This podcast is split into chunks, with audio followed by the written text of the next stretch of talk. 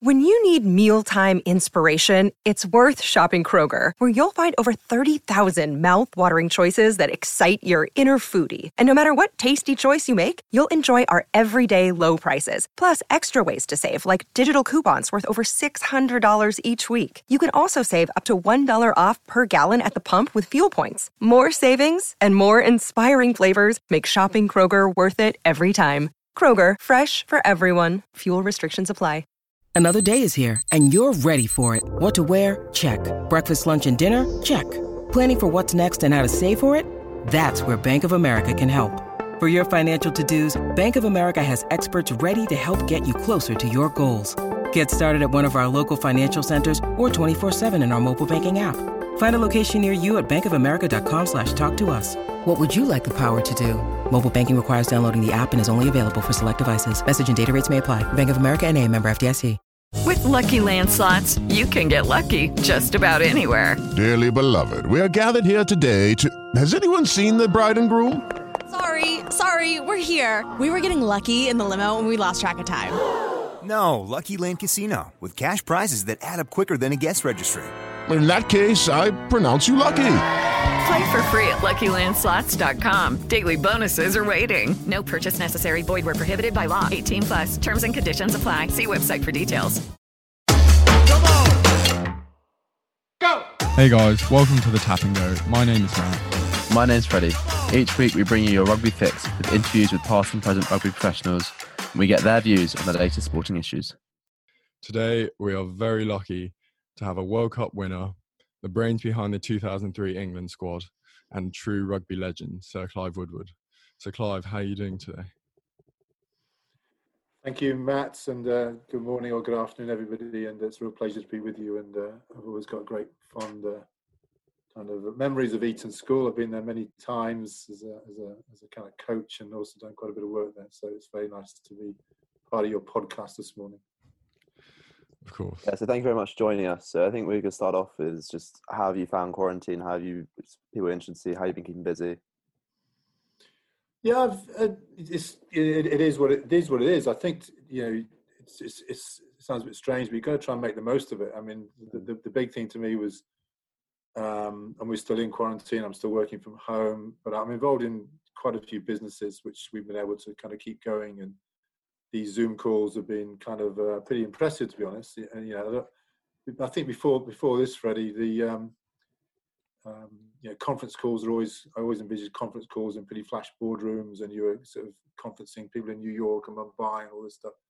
But I think this has been the big learning where you're able to do things like this. Um, I've had loads of meeting every day with people around the world on, on Zoom on Zoom calls. So this has helped hugely. I think this will be this this won't go go away. I think you know the the old fashioned phone call when you're doing business and talking to people is kind of history now. So there's been a lot of good learning. So, and to answer your question, just a case of every every day, kind of planning your day, your time management through days. You just don't drift in.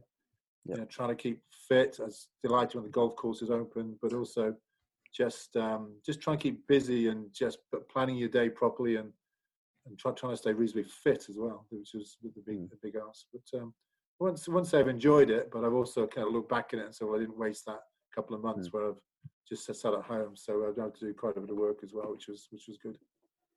Yeah.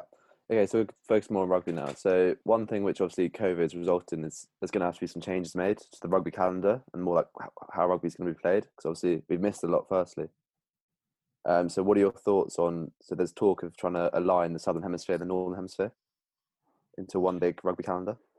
Yeah, I mean, there's there's lots of talk. I, I think I think it's again I, have been using in all my business talk and sports terms. When reset, I think reset's a great word at the moment, where everyone's got to just sort of sit back, see what's happening, and and the game has got to reset. I think rugby is obviously in a very strong position. If you watch, you know, the the World Cup and the Six Nations, it's still a great game which we all love. But I I, I do think it's it's it's kind of this um, pandemic has kind of highlighted a few real kind of weaknesses of the game as well. And, I think you know we've always spoken about the Northern Hemisphere and the Southern Hemisphere being aligned, um, and they're not. And, and there would be a far better game if they if they were. Think of football. You know the whole the whole football world, soccer world seems to run really well. It's well governed. there's no northern southern hemisphere where rugby's just been stuck by this. So I generally believe, I hope, you know, Bill Beaumont's now the, the chairman for four more years. I, I really hope under his chairmanship these next four years they can align the, the calendar and we have this one global game. Uh, will help hugely because at the moment, you know, it's it's not it's it's not benefiting the, the whole whole game. So I think there should be an aligned season, North and South, we should all play at the same time, uh, and it can be done. Um, it's just politically never happened because everyone's looked after their own patches. Where I think now everyone's got to take a broader view and really try and align, align the, the world game. And you know, and I think that can happen now because I think this has pushed everyone into a corner, and I think there's a big chance it will happen. Yeah, yeah, for sure. So I guess sort of on this topic of rugby and just going back, so when you first started with the England rugby, um, sort of uh, being the head coach, it was still, well, 1995 was when rugby became professional, but it was still sort of almost had that flavour of sort of amateur, and it wasn't quite sort of that elite professional sort of setup that became by the end of 2003. What was sort of the um, how do you make sure that the England rugby sort of became effective and efficient when you first came in? Sort of what changes did you make?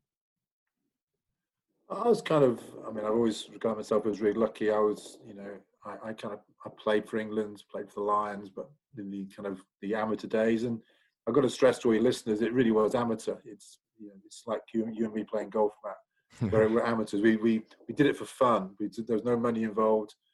Um, and we all had our careers, business careers. You know, I play for England, but I'm playing with teachers, scaffolders, brickies. You know, everyone's got a full time job. We, we played for England in front of 75,000 people. Then, a bit like we just talked about now, a, a, big seismic change. The game went from amateur to professional, and it really was. You know, I don't know how old you guys would have been in '95, but '96 when it happened. But um, not born. Not even born then. You know, not even born.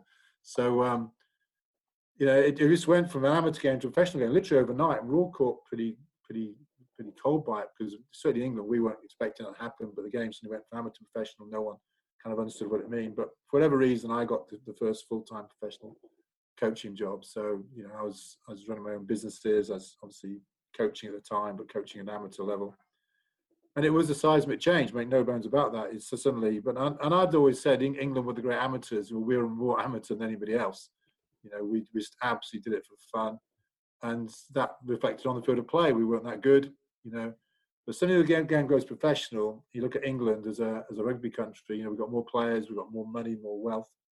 You know, my view was very very straightforward. Wow, you know, whilst we're the great amateurs, we're now going to be the great professionals.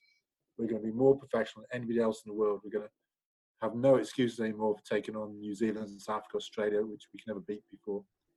You know, so I was dead lucky. I was the first person in, you know, and I had every chance. I was literally on my own. I was the only person. I was the first full time coach. So I started to build my team of people like any business, it takes some time. It's like a new start company. But you just start to, to, to you know, and then you start to get the players, you know, and I think that also what I was lucky because I played for England, I, I could eyeball players.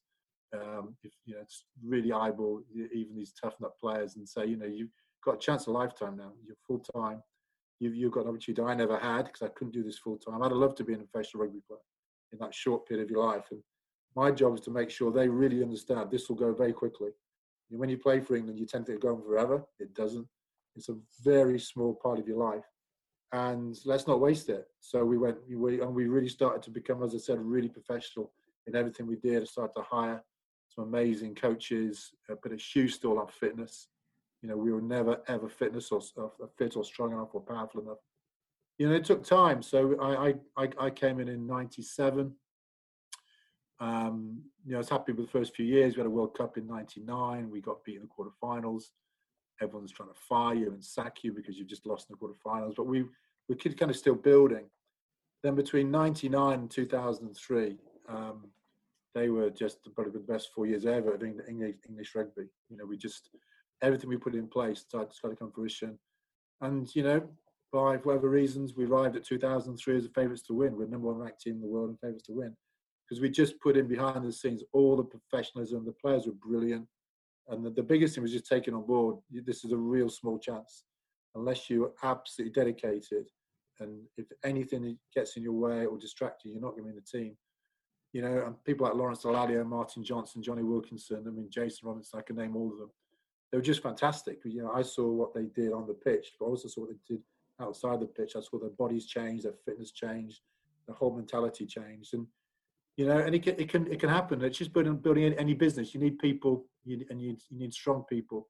But you need people with a real passion of what they're doing, with no kind of bullshit, no kind of you know if only. Just throw it the kitchen sink at something, and that's what we did. And you know, I was very fortunate that I was the person who was kind of headed the whole thing up. But um, you know, you, you need great players with the right mindset to actually follow this whole whole thing through. Yeah. Um, so uh, 2003 was obviously an incredible year, not just the World Cup, but you won the Grand Slam Six Nations, and you also beat New Zealand for the first time since 1973. Um, but going to New Zealand for the World Cup, do you not find that was quite a big risk? Obviously, you won, and so what? Also, what impact did that then have on the squad?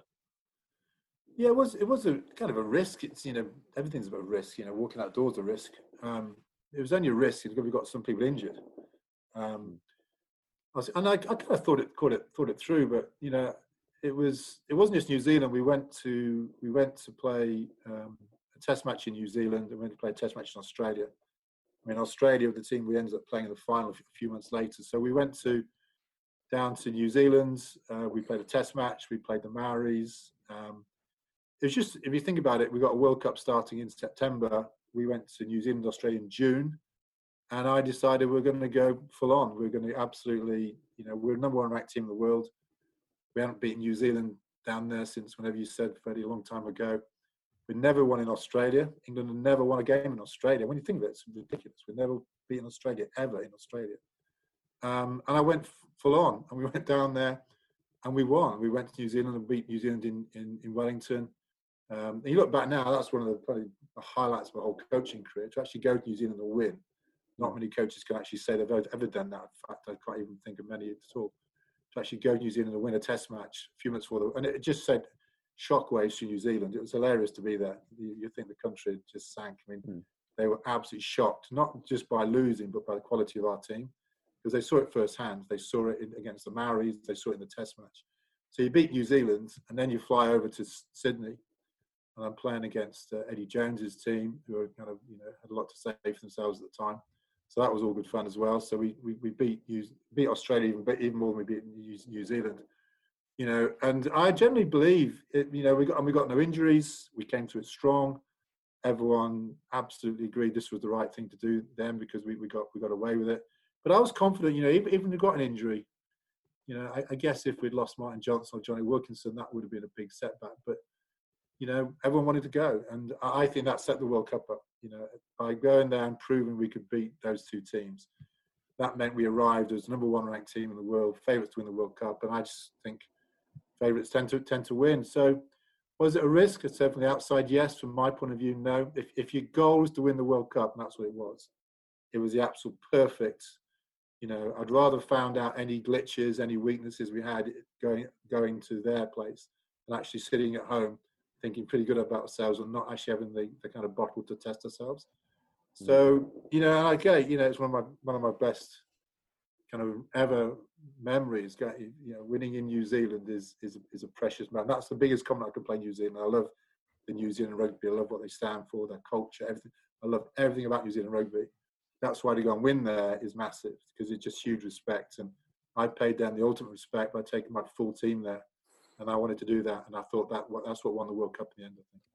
Would you say that's sort of one of the biggest differences that sort of made your 2003 campaign a success and your 1999 campaign less so? Because before the World Cup in 1999, you played was it America and Canada?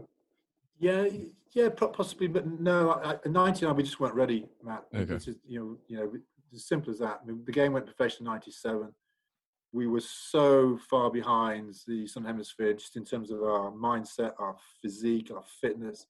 You can't catch it up that quick.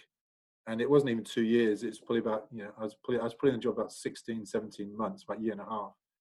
And then you're playing New Zealand. We were way behind. You know, there's no way we could have won the World Cup in 99. It was just impossible to do. We, we weren't as good as the teams. But what we did realise after the night, you know, we have the players. There's no doubt we got the players. We always have had, by the way. England have got more players than anybody else. We've always had the players to, to beat anyone in the world. Um, we always will have because we've got more numbers. Um, but we were just so far behind in the way we played the game, the the way we actually played, the pace we played at, the fitness.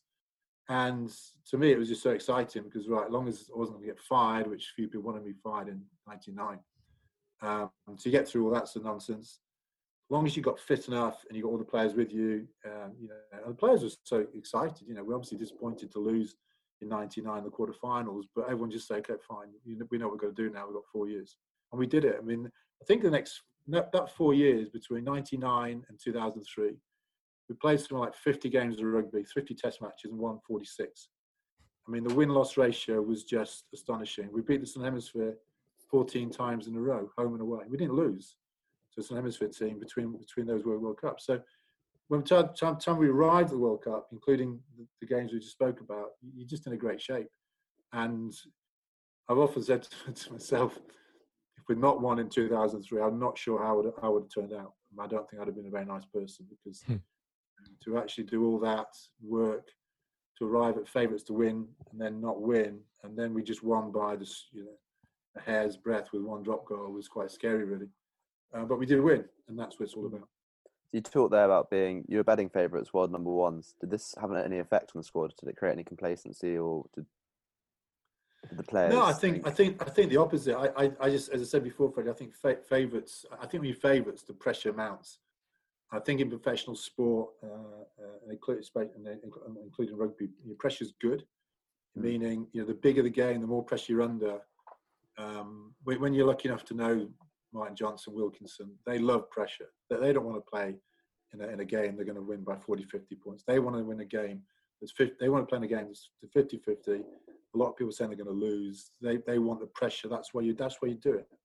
So to arrive at the World Cup as favourites, the pressure was enormous. And I built that up. I made no bones about it. I, I built the pressure up. I said, someone's got to beat us. You know, we're number one team. Someone's got to beat, beat this team. I was doing it for a reason. I wasn't doing it by trying to be a smart ass or trying to say clever things. I was just doing it because I just knew these players. The more pressure you put them under, the better they played. My worry was when you played, you know, a team we were supposed to be and we weren't quite there mentally. That's when my, my worry set in the top players love World Cup finals. They love Olympic Games. They love that one moment in time where you go test yourselves. And so we built it up. So I, I made no bones about it. I, I, went on the front foot and said, you know, someone's got to beat us. We're number one team in the world. Someone's got to beat us to win the World Cup. And no one, no one did. Yeah. So in the World Cup, so the quarterfinals, you played Wales, and I guess it didn't go as smoothly as all your other games. What sort of impact did that have on the team? Was there any doubt, or was there just after that match you just put it behind and moved on? No, as I said before, that was that was the worry. I mean, we were red hot favourites to beat Wales, um, but they're a really good team. They're coached by Steve Hansen, who's the All Blacks, who went on to coach the All Blacks. Great guy, great coach. Wales are a really good team, but we haven't lost for Wales for a few years, and we, we played them in a friendly in, in August, um, and put 50 points on them with our second team. And oh, oh, you know, is that that week, uh, you know, one of my favourite ever games was going to New Zealand and winning. One of my worst ever games was that Wales quarter final. Because all week you just knew we weren't there because everyone was thought it was a foregone conclusion. And, it, and it, it, can, it can happen. And that is a nightmare for a coach because no matter what you say, what you do, you just knew we weren't in the, we weren't, uh, you know, there was no fear factor. Everyone thought was going to win, including the players, including, and, and, and, it, and it was just awful. And that first half against Wales, they absolutely smashed us. You know, we, we've gone in losing whatever it was. I think we're 10 3 down at half time or something. And that, you know, that half time was my biggest ever half time in terms of, you know, chucking teacups around and saying the right things because, you know, we're going home. We're, we're going home to be ridiculed. You know, our mm. life will never be the same again. If we'd lost to Wales, you know, in the in the quarterfinals of the World Cup when favourites to win it, I, I, I'd say, well, put this way, I won't be chatting to you two guys this afternoon here. So your whole life changes at one moment in time and we get through it. But that's again as a champion team. We were under massive pressure then, Matt, in that second half, and we played really well in the second half, and we ended up winning the game you know, reasonably well. But um, you know what happens in World Cups? You, you never every there's always going to be that one couple of games. We played Samoa. We, got, we played Western Samoa. And we could have lost that game because again, you know, they were really good.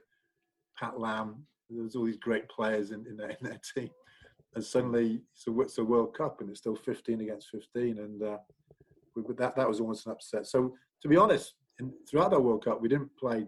We played okay. The, the best game in the World Cup was semi-final. We played France in semi-final, and we we smashed them. We absolutely obliterated France in semi. That was our best game in terms of you know, if you're marking it from the technical point of view and how we how we won the game, and that was because we had that big scare against Wales in the quarterfinals. We're now playing France.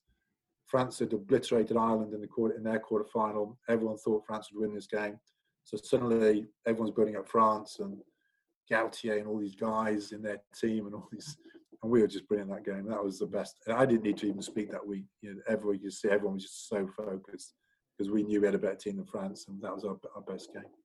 Yeah. So going into the final, going to any World Cup match, you don't. Did you plan for extra time? Did you anticipate it? Had you done some form of training to create some sort of like system where you knew you'd do this if it got yeah, went this far? Yeah, we we, took, we we spoke about it. We spoke you know every, every all those knockout games go to extra time. You know, and um, I'd now you know I'd played loads of times for England and the Lions, but I'd never ever played or coached a team in extra time ever. Hmm. You know, in in '99 World Cup, nothing went to extra time, so we didn't make the you know the the, the quarter quarterfinals, semi-finals can go to this. But yeah, we spoke about it for sure. And also as a coach, you got to you've got to prepare kind of mentally for this. I mean, we've got to kind of, you know, what all this kind of what if scenarios. So yeah, I had it, I had it so written down everything kind of what if, what if, what if, what if, and especially when you're making substitutes in terms of yeah. this sort of stuff. And what I'm most proud about in that in that final, it's interesting today when you watch rugby when you know all the benches get unloaded, everybody's on the pitch. Um, you know, we we we went to a World Cup, played 30 minutes extra time when the final whistle went, we still had four players on the bench. So it was me having to not panic and thinking, well, it's extra time, we need fresh legs on, all this stuff. We didn't need fresh legs on. The team was so fit. And if anyone was anyone was injured, yeah, obviously coming off. Anyone was playing badly, they're coming off. But we only put three subs on out of, out of seven, you know, on the left four on the bench. So I could have, you know, a lot of. I remember, you know, people talking to me during that period saying, "Get him on, get him on." You know, these are my other other kind of coaches think about putting him on. And on replays, I didn't. You know, I'm, I'm looking back now. I've analysed my own performance during that game, especially the extra time. Did we make the right subs? Absolutely. I, I not didn't panic under the pressure to put fresh legs on because we weren't tired. It wasn't a tiring game. We were the fittest team in the, in the you know. And if that's your best starting number nine, if Matt Dawson gets picked at nine to start for England, why are you going to take him off? You know, yeah, in, exactly. in extra time and I see so many teams today, and it frustrates the hell out of me to be honest. And I don't know if it happens in, in your teams, but you know the coaches just putting the bench on just to almost give them a game. There's no reason to put them on. I think it's a real it's a real negative of rugby at the moment, where you know even international level, you know you can see it with 20 minutes go, the props go off, and everyone, you know, and, I think it's ruining the game in many respects. And I think if you're on the bench, you're on the bench. Simple as simple as that. You shouldn't expect to come on or be told you're definitely going to come on. So I, I don't agree with. Um, I think it's, it's, Eddie Jones scoring this phrase. You know, starters and finishers. I really don't like that. You know, mm. I want to be a starter, and you, you, name me somebody who wants to be on the bench. I'll, I'll, I'll name that person a, a, loser. You know, if you want to be on the bench, you're, you're not a winner. You know, no one should want to be on the bench in rugby. You want to be starting a game one to fifteen and staying on the field. And almost you see players coming off the field almost seem happy they're coming off. And to me, I'd be going nuts if I was taken off the pitch as a, as a rugby player from a coach. Yeah. So obviously, you weren't just a coach of England, but you then went on to the Lions. Um, what would you say was like? Did you have to change your coaching, the way you coached for each side? Yeah, listen, the Lions. Lions. I mean, I, I played for Lions. and went on two Lions tours as a player in South Africa in 1980 and New Zealand in '83. So I kind of love the Lions, but you know, it, it, was I was probably it was probably a mistake. I, I was you know I was asked to coach the Lions. I didn't apply for the job. I really trying to struggle with the Lions to be honest, because I've always, you know, my, my big thing was coaching England. I didn't see the Lions as a step up to me, and I was asked to coach the Lions because we won the World Cup. So I, I, I did it. I, I, did my did my best at it. But looking back now, the way the way I do things, uh, the way I kind of build teams, it's a very different skill set needed. You know, I've got massive, massive respect for Gatland, especially, and Ian McGeechan. These, these, cause it's a very challenging thing and you know I'm kind of very English, and uh, you know you spend all the years trying to knock the heads off these guys, and suddenly you're trying to coach them. You know, in your mm. team, they're all part of your team. So I kind of, I kind of enjoyed it in a perverse way. But we went down there, we got beat, and we got beat by a really top New Zealand team in 2005. You know, um, Carter was just coming in the team. You know, all these amazing players. They're, they're a great team, and we, we had a team that just wasn't good enough. Would I done much differently? No. Um, but it's you know it's kind of a kind of an eight week challenge. It's a totally different. You know, building a team takes time, and suddenly you're given this challenge with this huge kind of pressure on you to actually take on the number one team in the world in New Zealand. And I, I just, I just, I didn't, I mean, I didn't struggle with it. I just didn't enjoy it. Meaning, I, I kind of enjoyed the experience of doing it, but I didn't enjoy it thinking, wow, that was an amazing experience. I just kind of thought, this is all the odds were stacked against us here. And, you know, you can still win, which, which has been proven, but um, it was, it was a tough, tough time in many, many ways, but you know, that those, that's what's, that's life. Well, how did you sort of in training sort of merge all the players so that they didn't have any um sort of conflict, well, not not directly, but sort of friction between the countries, four countries? Yeah, you you just kind of I never had that. I mean, I think everyone comes in knowing it's different. You, you know, these, yeah. these, players are all they're all glad to get picked for the Lions. It's a huge honour for them. And we had no off the pitch play. Though, unless, unless you can tell me differently, off the pitch play was fine. We had no issues with anybody but you know, selection is really tough. You know, just imagine I'm, you know, I'm, I'm coach. I'm coaching England. We just won a World Cup. I've been to New Zealand and won. So there's nothing about going to New Zealand worried me. I've been to the team New Zealand. I was the one coach who actually done that.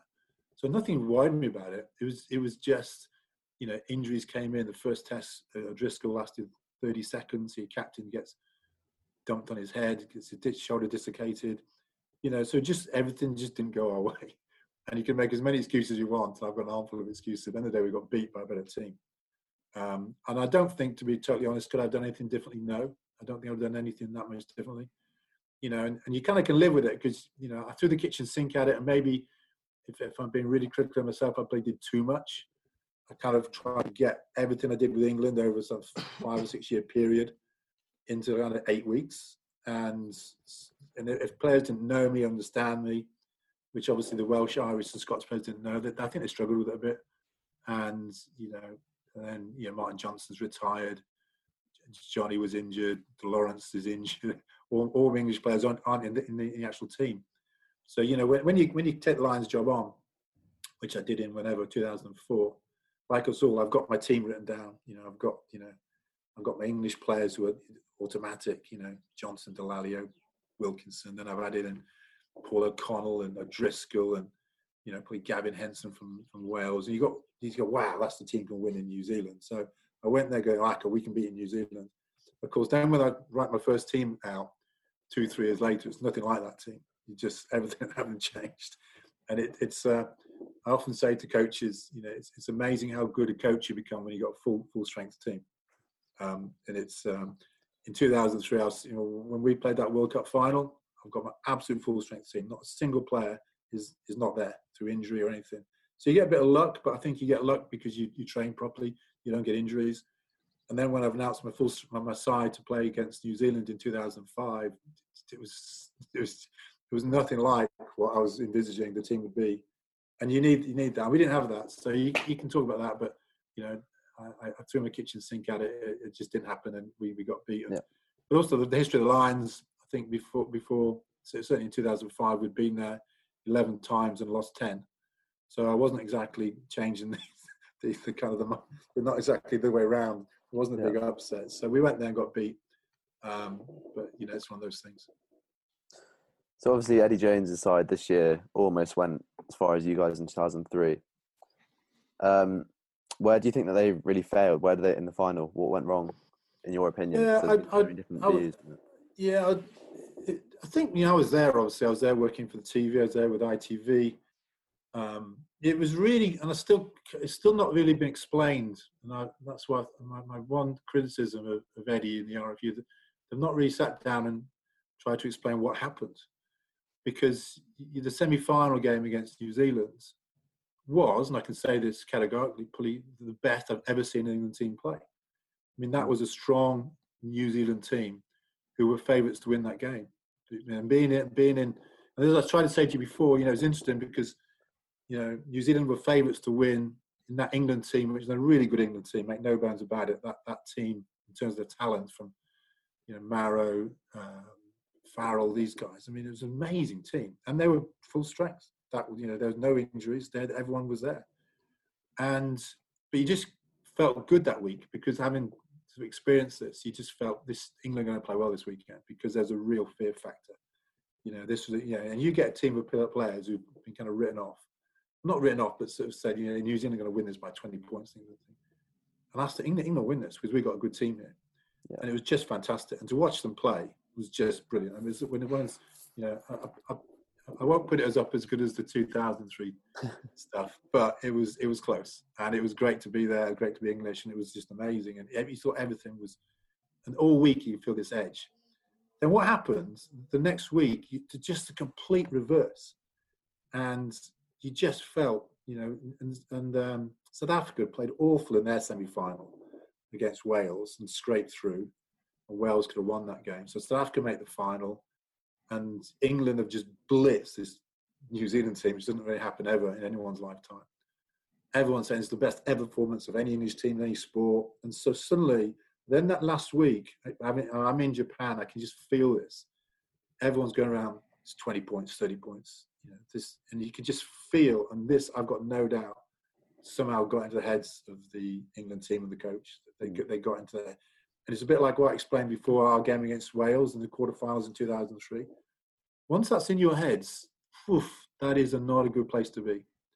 You know, and I just saw some stuff all through all through the week, and I'm going and I'm writing in the Daily Mail, in my in the in where, where I do a column for. I'm just catching everyone, guys, for, for goodness' sake, everyone just smell the coffee here. This will be a close game. On the on the morning of the game, I said, "Hang on, hang on to your seats, guys. This will go to the wire. This will go to the wire." And I was actually proved not even right because it didn't even go to the wire. We got smashed. You know, mm. when you're watching the game, and that's the most disappointing thing. If we'd lost 29 30 in a brilliant final and they dropped a goal in extra time and all this sort of stuff, I'd have gone, great, that's that can happen.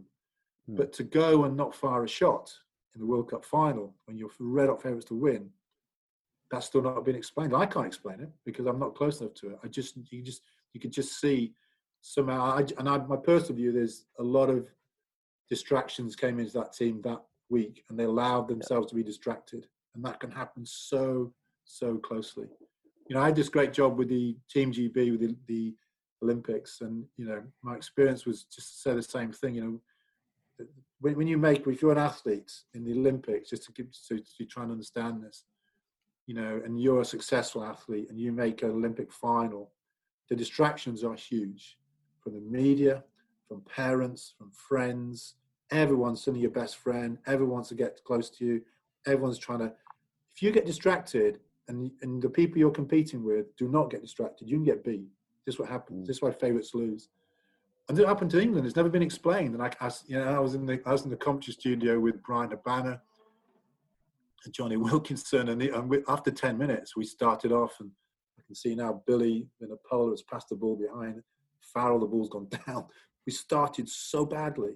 And after mm. 10 minutes, I've, I've said to Bryan Habana, this is, um, I'm pleased what I've written the paper because I've said, this is, this is not going to be a 20 point game. This is going to be close. And all I know, all week's time, I think that there's so much confidence and there's so much stuff in the papers. In, in Japan, it was reported that England had already organised a victory parade in um, Trafalgar Square for the Tuesday after the World Cup. And if, if you know these South African players, you know that would have, that would have been on the team room wall, massive mm-hmm. about Wednesday, yeah. and you South Africans just see them, these massive big lumps in South Africa just sharpening their studs, going, okay, let's wait till Saturday. And you heard nothing from the South Africans all week. They were like, even not people didn't interview them, and it was all about England and how much they're going to win, and and it was just awful to see, and because. You know, I, I just know if, if we'd lost in 2003 and not fired a shot, I just couldn't have. I, I don't know what I'd have done because I, I, I, don't know what I'd done. It'd just been the most awful thing. So you know that's going to take some recovering from those guys because they know they should have won the World Cup final, and they didn't. It's never been really explained because no one really knows what happened behind the scenes because there's been no kind of proper inquiry into it. I suppose the one good thing is it's a very young English team, so they've got 2023 to almost. Try no, you're right. You can always, you, you, know, it's a, it's a, good point. The answer is yes. Um, a lot of that team will be there. Uh, I just hope they're hurting. Um, but it's a long time to wait four years. But be very, very clear. I'm, I'm involved. I do a lot of stuff in France now. I'm part of a ski academy in the south of France. There's going to be one special French team coming out in four years' time as well. I've seen the mm, quality yeah. of their players. They're playing at home. You know, France have this big France. I love, I love French rugby, as you probably tell. I love French rugby. Um, France got a great team. They've got their coaching sorted out. They're also yeah. hurting from from Japan. They're playing at home. You know, I went to see them win World Cup finals in football in, in, in France. These France are a good rugby nation. So you add on, to, you had, had, France playing at home, to, and then they just beat England in the Six Nations in, in Paris. Uh, and the French will have no fear of England. That's the other thing. There's, there'll be no fear factor of England coming from, from France. So they're going to be, to me, probably the favourites for the World Cup. Mm. Then South Africa are going to be there. Their, their, their team was, was pretty young as well. They won the World Cup. So they're going to get better and better. So they're going to be strong. So you can say England are going to be strong. Yeah, we're going to be a team. But, you know, that was their chance. You don't get many chances in life where, for whatever reason, you know, they, um, they, they, they, they, they make the World Cup final. They're red hot favourites. You don't win it. That's going to take some getting over. And also, the selection of the team with England got so many good players, and they really have got a lot of really yeah, good players. Definitely. So mm-hmm. England, of course, they're going to be right there in, in 2000 and whatever it is in four years' time, three years' time, whatever it is now. But make no bones about it, other teams will be there as well, led by mm-hmm. France, and they've got a really good team. They really have, got, and they'll be four years older than they were now. Okay.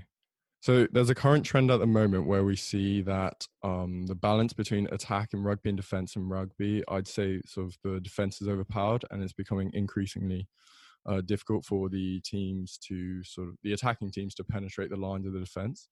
Um, and I read an article recently saying that sort of the the lines and sort of the tactics that he employed in the 2003 World Cup is what we will probably see in the future for these attacking teams.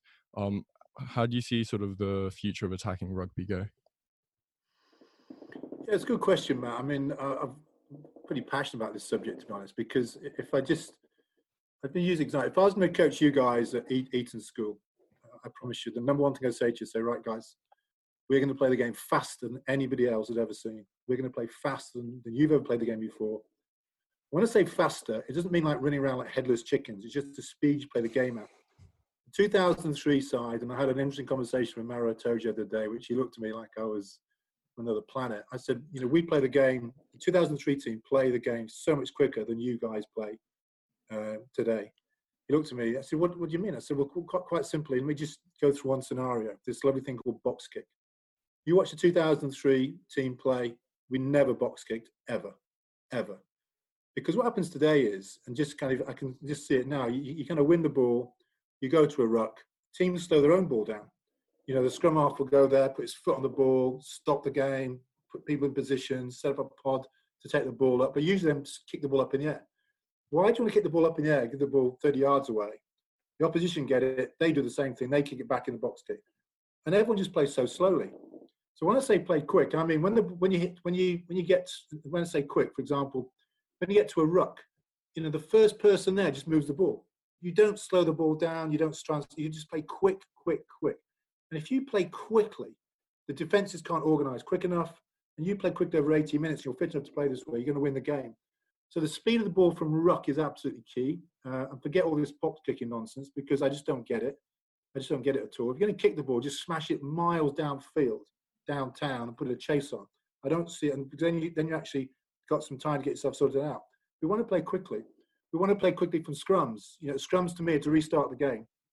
You know, we had a fantastic scrum, but our front our front row, you know, Woodman, um, Vickery, Thompson, they could all play in the back row. They were quick players. They can pass the ball. So we selected a team from one to fifteen to play really quickly.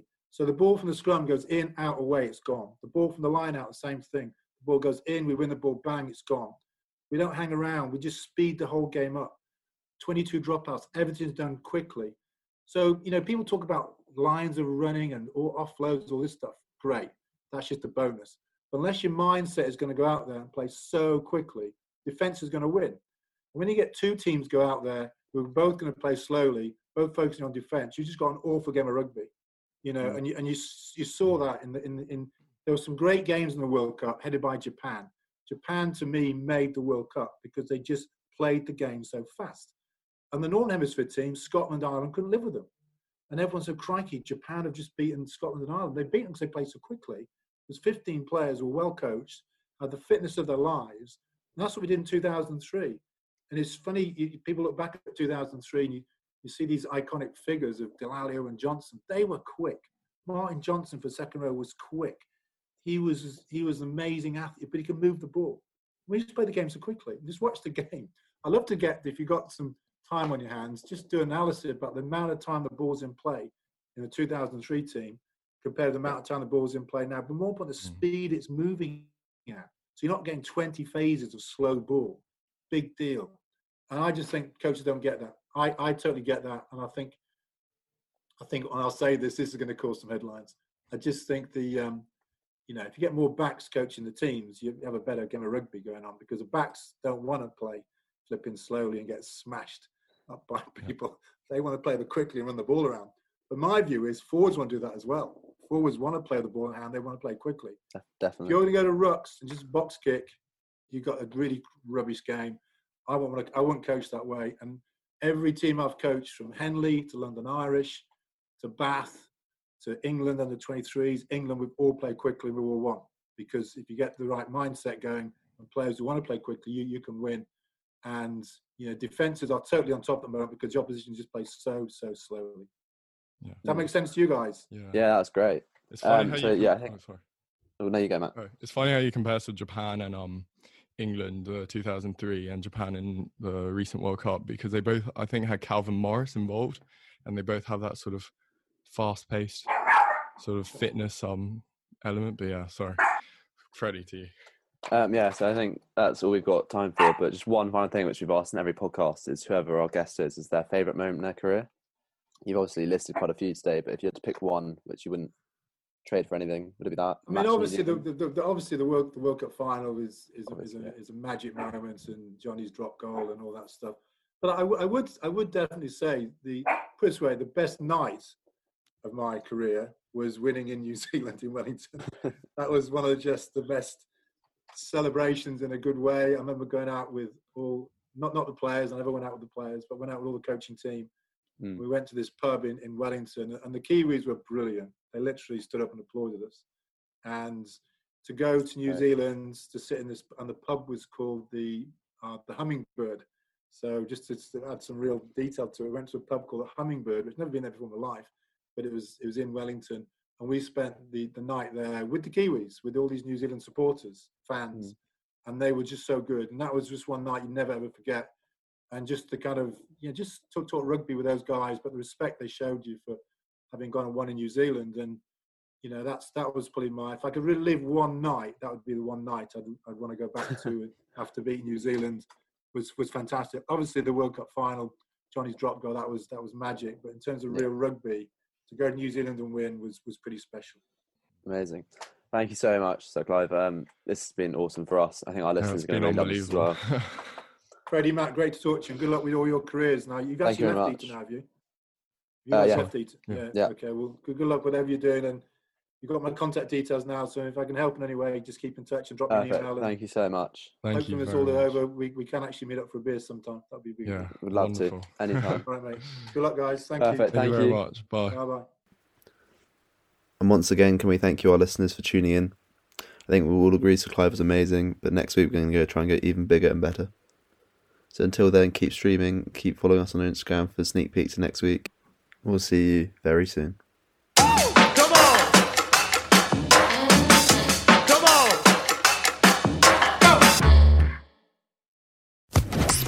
Social Podcast Network.